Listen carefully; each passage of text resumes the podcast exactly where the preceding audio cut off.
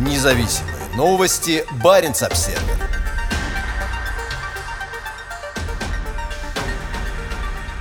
Виктор Черномырдин отправился на испытания в Арктику. Самый мощный дизель-электрический ледокол в мире совершает первый рейс в толще арктических льдов.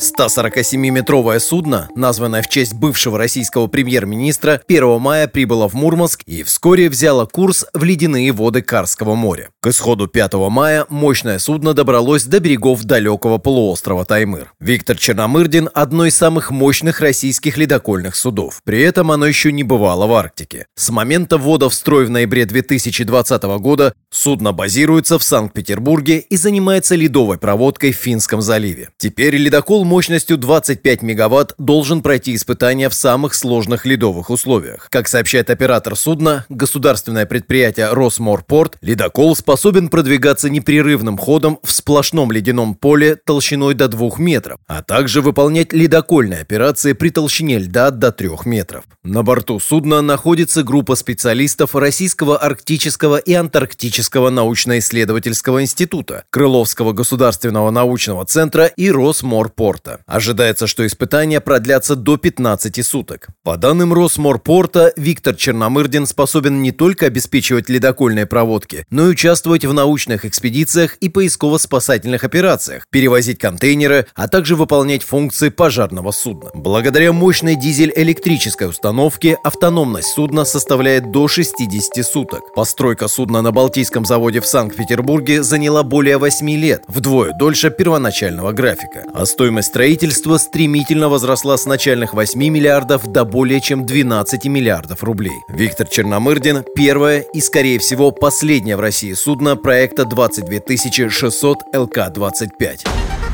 Независимые новости. Барин обседный.